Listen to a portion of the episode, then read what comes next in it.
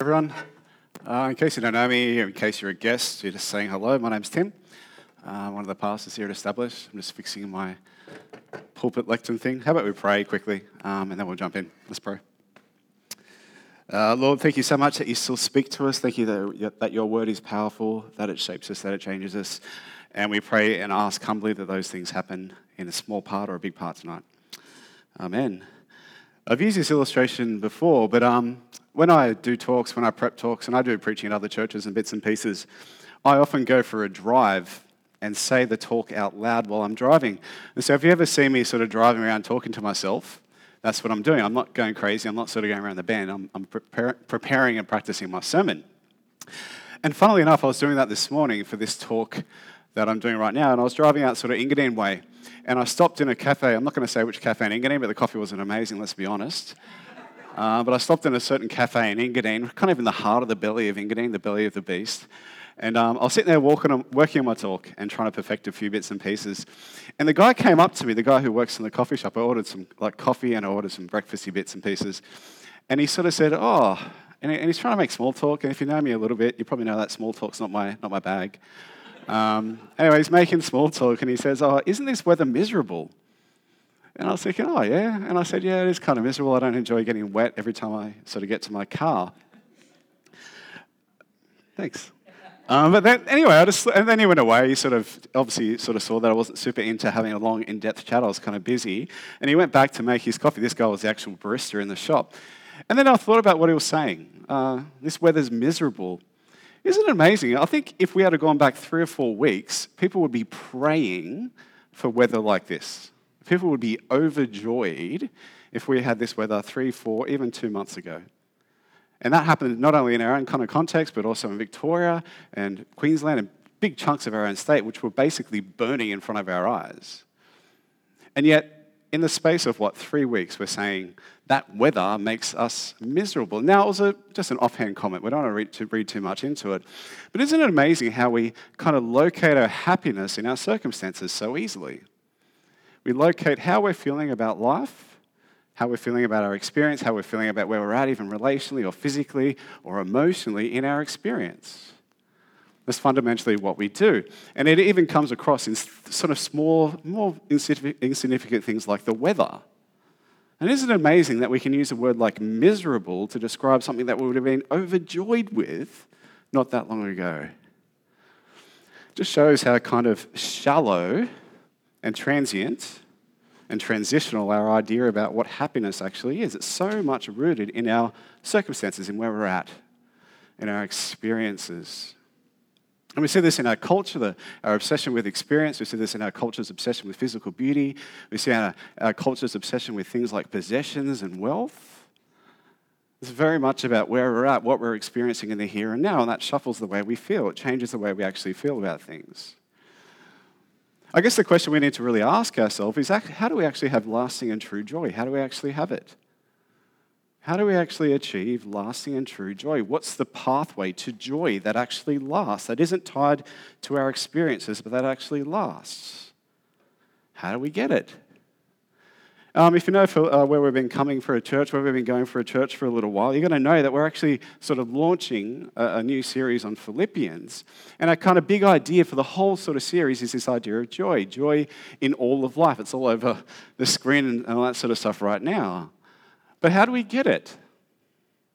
How, how do we make that not just a theoretical thing that we just sort of throw out, yeah, I'm happy, happy, happy, joy, joy sort of thing? How do we actually get to that point? How do we do it? How do we achieve joy that's not tied to our circumstances and our situation, that is actually something that is internal? Well, Paul would say, the guy who wrote this letter, would say that is actually a real and tangible and achievable thing for those of us who follow Jesus. So it's real, tangible, achievable thing for us, those of us who follow Jesus. We're going to be spending the next kind of eight weeks in Philippians. Um, I thought it would be really helpful to give a bit of a backdrop of why we're studying Philippians, where Philippians came from, where this little church sort of arose from. So I'm going to jump back to, I don't have a lot of stuff on the screen behind me, by the way. There's a whole bunch of reasons for that. I'm not actually speaking directly from that passage that Lee read out. I'm going to be jumping all over. It's only four chapters, uh, but I'm going to be jumping from all over Philippians. But to give you a bit of context in terms of where we're going, we need to go back to where this church came from. We can see that in Acts chapter 15 and 16. Now, if you have your Bibles, you can follow along if you want. I'm going to be skimming over a lot of stuff. But there's a context in, little, in which this little church was planted. We can see in Acts 15, a thing called the Council of Jerusalem happened. Again, I'm skimming over a lot of stuff. But basically, the outcome of that council was that when Gentiles, non Jewish people, are converted, they don't have to become Jews to be Christians. And so that happened, huge thing huge thing. Then Paul, who saw himself as like a converter of Gentile people, went out into the world, and a whole bunch of sort of things happened, and blockers happened, and he found himself in this place called Philippi, which is what we might call modern Macedon, or Macedonia rather. And this is actually kind of the cusp of Europe. So this is the beginning of the church of Europe. And now we are kind of, in terms of our own heritage, we are a kind of a European church. So this is very much tied to our own story my background is European, my, my lineage is European, maybe even a lot of people here, but the church in which we stand is kind of a European background church. So it all starts with this movement from what church did in Philippi. And Philippi was a really interesting city. It was a city that was traditionally dominated by the Greeks, but at Paul's time, it was actually controlled by the Romans. And you had these kind of stratas of people. And the Greeks looked down on the Romans, and the Romans looked down on the Greeks. And if you were poor, then you were sort of at the bottom of the social strata. And all that stuff can be seen in different ways in Philippians as we read it through. You know, there's kind of striving, there's a bit of selfishness going on. And Paul went into this city, and what Paul's normal practice was was to find the synagogue. But in Philippi, there was no synagogue. And what he found instead was 10 ladies who were worshipping and reading the Old Testament, the Old Testament scriptures. And he kind of converted this group of ladies, and they became a small house church. And a name you might be familiar with is a lady called Lydia. Now, Lydia was a sort of manufacturer of purple fabric. And for us, go, who cares, purple? I guess go to the shops and buy purple. But in the ancient world, purple was actually associated with power and wealth and almost like the, the nobility or the, the sort of empire, or the emperor rather. And so she was a very well to do woman, this lady Lydia, who was kind of the heartbeat of this church. And she funded the church and she also supported Paul in his mission work. Anyway, he planted this church in Philippi, young, dominated by women at this stage, and Paul's writing this letter probably about 10 years later. So he's writing this letter probably about 10 years after that. He, church, he planted this church, and as we read, we're going to see why he's writing it. And this word joy, our focus for this afternoon, is actually a word that comes up in different forms, in different ways, in 19 sort of different instances, 19 times. 19 times. That's a bit of background, background for Philippians. Why are we studying it? Well, there it is. what's the pathway to joy? I've got four ideas, four main things. Now, I've always thought that at established church, a sign of sanctification and growth is using alliteration in your sermons. So I have four R words, four R words. The first, thanks, Meg. That's a bit of an in joke. Sorry if you're a guest, that's a bad in joke. That's just something that we do. But alliteration is where we use the same letter at the start of each word. So my four R words are this. The first one is relationship. How does Paul find joy? He finds it in relationship. This is all through the letter. All through the letter of Philippians. I'm going to take us to the first verse. If you could follow along in some capacity, that's great. Otherwise, just listen in. Look what Paul doesn't say. Paul and Timothy, servants of Christ Jesus, to all God's holy people in Christ Jesus at Philippi together with all the overseers and the deacons, grace and peace to you from our God, our Father, and of the Lord Jesus Christ. Now, it's really important that we pay attention to what he doesn't say there. You might be reading and think, oh, that's cool. It's a greeting. But actually, if you read all of other all Paul's letters, he actually follows a bit of a pro forma, and he also refers to his authority, his position, when he writes. He does that in Corinthians. He does that in the letter to the th- church in Thessalonica. He does that to the church in the other places that we can read in the Old in the New Testament. He always refers to his position. He says, I'm an apostle, here are my credentials, therefore listen to me as I rebuke you and as I tell you to pull your pants up and actually do better. He doesn't do that here. He just greets them. It's really quite important because we call rank when we're calling people to account, don't we? If you're just greeting someone, a friend, I don't say, "Oh, I'm a pastor. You need to do what I say." And I say, "Hey, man, how you doing? How you going?" And that's kind of what Paul's doing here. He doesn't use rank, he doesn't actually refer to his credentials, he just greets them as fellow Christians. Just hear the intimacy of what he's saying. And I can even think of my own circumstance as I think about using rank. Um, so I, some people know here that I actually have another job. I work part time for this church, and I work part time for a larger group of churches of which we're a part. And the thing is, I'm, pretty, I'm a pretty big deal, right? Uh, I'm pretty important, it's true. Uh, if you think about a, a, kind of group of churches, there's kind of two or three people who run it. And I'm one of those two or three people who run our group of churches. And I was having a chat with a good friend of mine. He was saying, Tim, you need to throw your weight around more. And I'm kind of learning to do that. So, for example, I have this kind of, it's kind of dorky to be honest, but I have this name tag with my title on it. And he was saying, Tim, you should wear this when you actually meet people in an official capacity, or if you visit a church, or if you go and preach, or if you go and do bits and pieces. You should wear your name tag. And I'm thinking, no way am I going to do that, right? Now, it sounds impressive, but our group of churches is generally, I'm trying to be nice in the way I say this, kind of older, more mature. Um, I'm kind of like the patron saint for Christians over 90. Uh, it feels like. And that's kind of where we're at as a fellowship. Now, established is an exception to that, don't get me wrong. I often feel like when I die, people should take my collarbone and take it like a relic to retirement homes or something like that, just to spread the blessing. But I can throw rank around, right? I can say, oh, look at me, look at my credentials, look at what I've done. I've been a Bible college, I have this role within this fellowship of churches. And yet, Paul doesn't do that, does he? He could do it, he doesn't do it. Doesn't do it at all. Look at the intimacy of his language. I'm going to take us to 12 of chapter 2, verse 12. Look what he says here. Therefore, my dear friends, as you have always obeyed not only in my presence, but now much more in my absence. Dear friends, these aren't strangers to Paul. This is a close, interconnected relationship. Verse 10 of chapter 4 I rejoice greatly in the Lord that at least you renewed your concern for me. Indeed, you were concerned, but you had no opportunity to show it. We see these words again and again and again.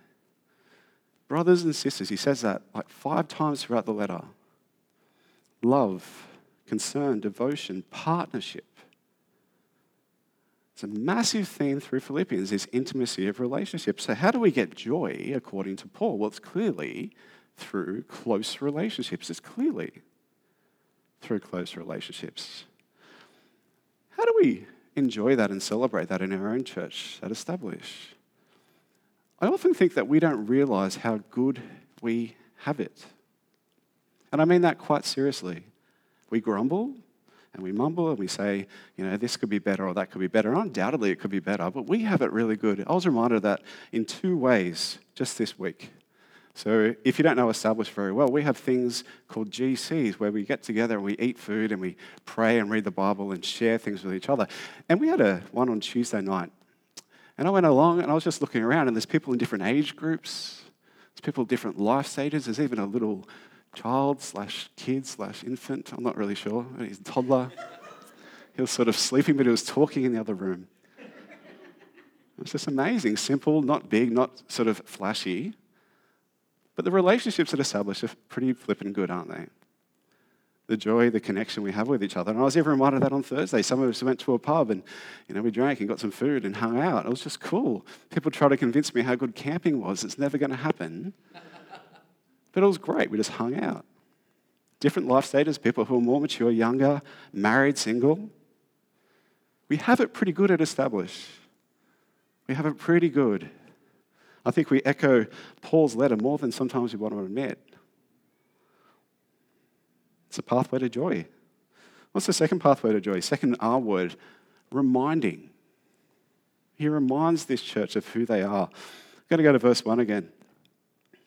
Paul and Timothy, servants of Christ Jesus, to all God's holy people in Christ Jesus in Philippi, together with the overseers and the deacons, grace and peace to you from our God, our Father, and the Lord Jesus Christ. Now, depending on the translation reading, I think we're using the NIV, but often what's read or translated in verse 1 as God's holy people is often translated as the word saint. Saint. Now, I don't think of myself as a saint very often. I actually think I'm a broken, sinful, rebellious dude. And yet, the Bible actually doesn't really refer to Christians, those who are in Christ, in that way. It calls us sanctified, made pure, made holy, renewed in Christ, having identity, having redemption in Him. I think of myself as a sinner who sometimes acts like a Christian. That's how I think of myself. And yet the Bible would say, actually, you're a saint, you're pure, made clean by the blood of Jesus, who still struggles with sin. And that's the pathway to joy, understanding who we are in Christ. It undergirds everything Paul says in this letter, the foundation of what he says. Look what he says in verse 1 of chapter 2. Therefore, if you have any encouragement from being what? United with Christ. He's reminding them of the basis of their joy. Again, he talks about this uh, later, even in chapter 12, uh, sorry, chapter 2 of verse 12, uh, verse 12, the second half. He says this Continue to work out your salvation with fear and trembling. It doesn't say work for your salvation, it doesn't say earn your salvation. It says work out what you already have, in other words. He's reminding them of what they are and who they are in Christ. It's a strange thing. I don't know if you had a chance to read this through earlier in the, in the week, but we actually read through Philippians in our GCs. And there's this kind of controversy, a really weird thing that comes up in chapter 4. And Paul uses a really interesting language. He calls people who are denying that they're actually purified and sanctified in Christ, he calls them dogs and mutilators of the flesh. And what was happening is they're actually saying to be a Christian, you actually know, need to go and do Jew- Jewish things. And Paul uses this phrase, dogs. You're a dog. Now, if someone called me a dog, I don't know how I would respond. I'd probably be more amused than offended, to be honest. Like I'd be thinking, like Lassie, or perhaps Goofy or Pluto. But actually, in the Middle Eastern context, the idea of someone calling someone a dog is so offensive, incredibly offensive. I spent some time in Egypt just about a month ago, two months ago, and dogs have this weird sort of vibe. People are just kind of scared of them, you know. They look at them and they, they don't even touch them. They're not pets in, in the Middle East in this kind of context. They're actually a really shameful thing. And so when Paul calls someone a dog, he's calling someone almost like the worst of the worst of the worst. You're a shameful, unclean thing, is what he's kind of evoking. And the question is, why does he use such phrasing? Well, it's because they're denying who they are in Christ. They're teaching a gospel plus something else. You need this, you need that to be a Christian. No, Paul reminds them again and again and again the pathway to joy is knowing who you are in Christ, sanctified, made pure by his blood. This sort of undergirds what he says in verse 27 of chapter 1. Whatever happens, conduct yourselves in a manner worthy of the gospel of Christ. You already have it, live it out. You have this truth. You are in Christ. Live that out. And that's how we have joy by reminding, reminding, reminding. Third R, reversing. Reversing. What the heck do I mean? Hopefully, I can show you. I'm going to jump to chapter 2. We are going to push into all this stuff in much more detail in the next few weeks. But what's the reversing I'm talking about? Look what it says in chapter 2. This is probably my favorite chunk of the New Testament, BT dubs. I love the way it's written. I love the language. I love just the poetry of it. This is from chapter 2, verse 5. And I'll explain what I mean by this idea of reversing. So, in your relationships with one another, have the same mindset as Christ Jesus, who, being in very nature God, did not consider equality with God something to be used to his own advantage but rather he made himself nothing by taking on the very nature of a servant, being made in human likeness and being found in appearance as a man. He humbled himself by becoming obedient to death, even death on a cross. And then it talks about how he was exalted and made the name above all names, and that we're all going to bow to Jesus. And you see how Jesus is actually, through his life and his death and what he achieved on the cross, he's actually reversing the way that power and influence and, and sort of esteem work. It's not the powerful who are actually strong, it's those who are weak. It's those who serve who are the important ones. It's those who give up their lives who get their lives. See how it's reversed. And ironically, the more we strive for power and identity and influence, the more we actually lose those things.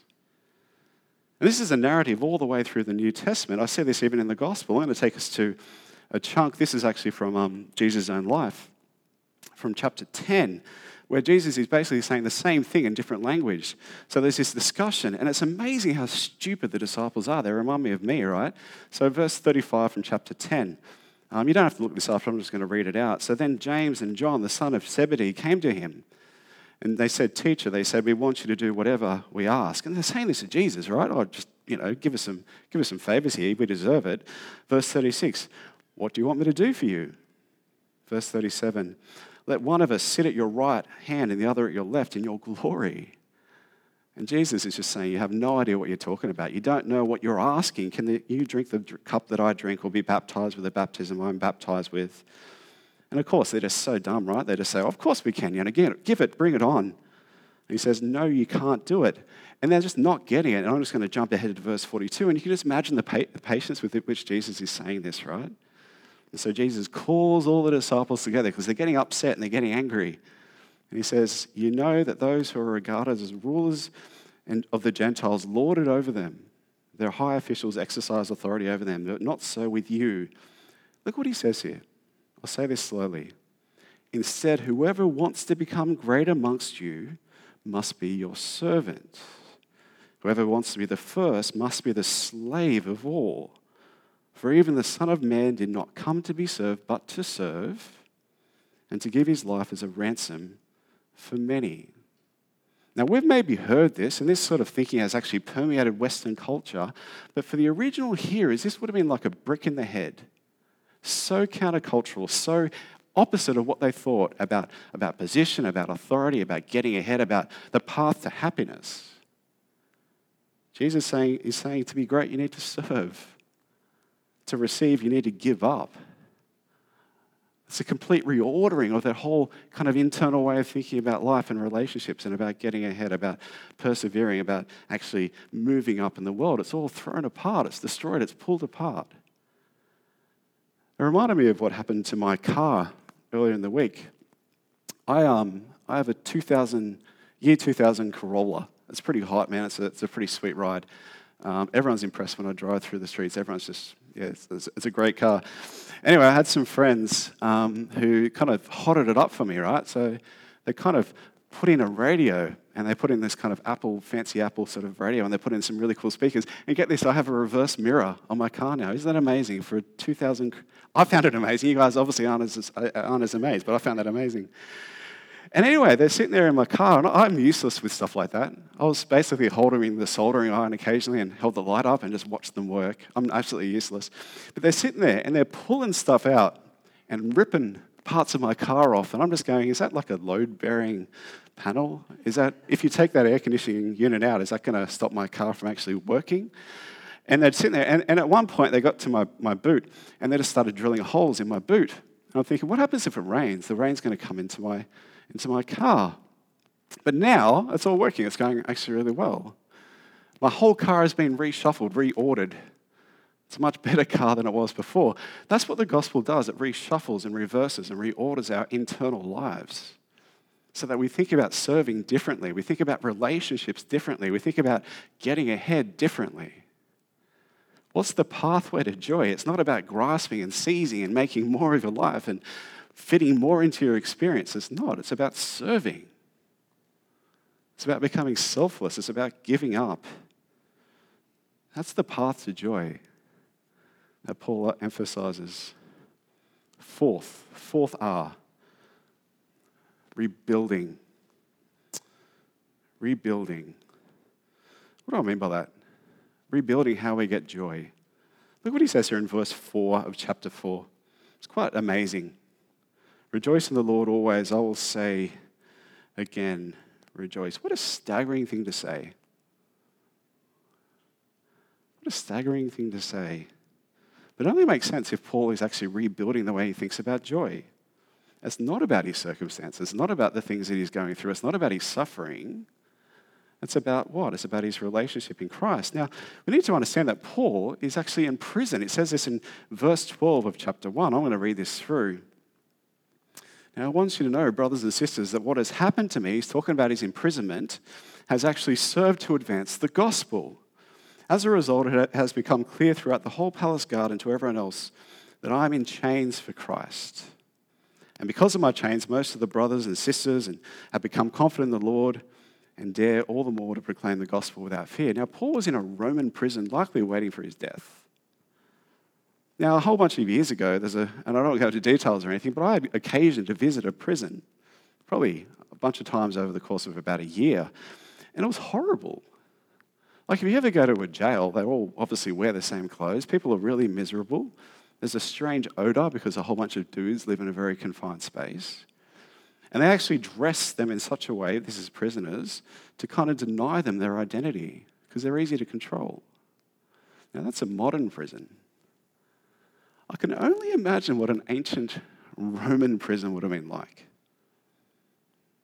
Just the suffering Paul probably endured. Probably wasn't fed well, if at all. The conditions would have been horrible. I can imagine Paul would have suffered incredibly. And yet, he has the audacity to say that his happiness is not in his situation or his circumstances. What's his happiness in? I actually do have this verse on the screen. I think this is kind of the hook of where we can find joy. What does he say in verse 21 of chapter 1? For me to live is Christ and to die is gain. For me to live is Christ and to die is gain. And we can see how Paul kind of has reshaped his whole life and rebuilt his whole definition and understanding of joy on that. Doesn't matter if he's suffering. Doesn't matter if he's losing out. Doesn't matter if he's in a horrible, dingy Roman cell. For him, life is Christ. And he even kind of explains this later in the chapter how, well, you know, if I die, that's awesome. I'm going to be with Jesus. And if I live, that's awesome as well because I can keep telling people about Jesus. It's win win. You see how his whole paradigm of joy is just so different to what maybe you and I experience? The measure by which he measures joy is just different. It's supernatural, isn't it? It's like God and the Spirit has worked something in him that we can yearn for and strive for and pray for. A joy that is not tied to our circumstances and our situation. And I know, I know there's people in this room, people in our church, whose circumstances are pretty horrific. I know that. But do you base your joy on your circumstances? Can you truly say, like Paul, to live is Christ and to die, to die is gain? To die is gain. How do we find joy? Relationships. Relationships in church with other Christians. We're going to push into this in much more depth in the next couple of weeks. How do we find joy? Reminding ourselves our identity, our purity, our holiness is based in what Jesus has done, not through external rules, not through external regulations, purely in Jesus. How do we find joy? Not by striving for power, not for, by striving for influence, not by striving for more, but by giving up, by serving. How do we find joy? Rebuilding. Rebuilding a whole sense of joy and what that means to us around Jesus. Let me just ground that with an example. I was recently in Edinburgh in Scotland, amazing place. Oh, I just frothed on it. It was just so cool. I loved it. I love the history. I love the people. I love just the vibe of it. Um, if you know Edinburgh at all, it's kind of like this big sort of hill city, and at the top is a thing called Edinburgh Castle. And so one day I sort of marched up. It was kind of weather, weather similar. It's really wet and drizzly and windy and um, probably about 15, 20, 30 degrees colder. Um, anyway, I had my jacket on and I just sort of plowed on through and I walked all the way up to Edinburgh Castle. And apparently, a guy in a shop said this was quite unusual, but there was a massive Scottish flag on the top of Edinburgh Castle. When I say massive, like I'm talking nearly as big as this jolly stage, like it was huge. And I remember looking up at it and it was flopping around in the wind. This massive blue, you know, the blue sort of cross, blue and white cross. And it just reminded me, well, as I was preparing for this talk, of what living in Christ is like. We're like the flag. We're getting blown away by circumstances, by things that make us you know, feel horrible, by situations out of our control, things that make us want to fly off into the wind. And yet the flagpole is holding us down. And what's the flagpole? Well, it's Jesus, isn't it? Our joy is not tied to our circumstances, it's tied to our relationship with Him. It's a good place to finish. Let me pray. I think Meg's going to lead us through a song or two. Let's pray. Uh, Lord, thank you so much uh, for the challenge that we see in Philippians. Thank you for Paul's example. Thank you that we can expect and can confidently say that in Christ we can achieve a joy that surpasses any of our circumstances. Uh, thank you that you weave suffering in different ways into our life to point us to Christ. And we trust and pray over the next six, seven, eight weeks that you move and work powerfully in us as we push into this amazing letter that Paul wrote. We pray that we actually get transformed to be more like in the image of your Son. And we expect and hope that you're going to work that within us, yeah, over the next bunch of time. Amen.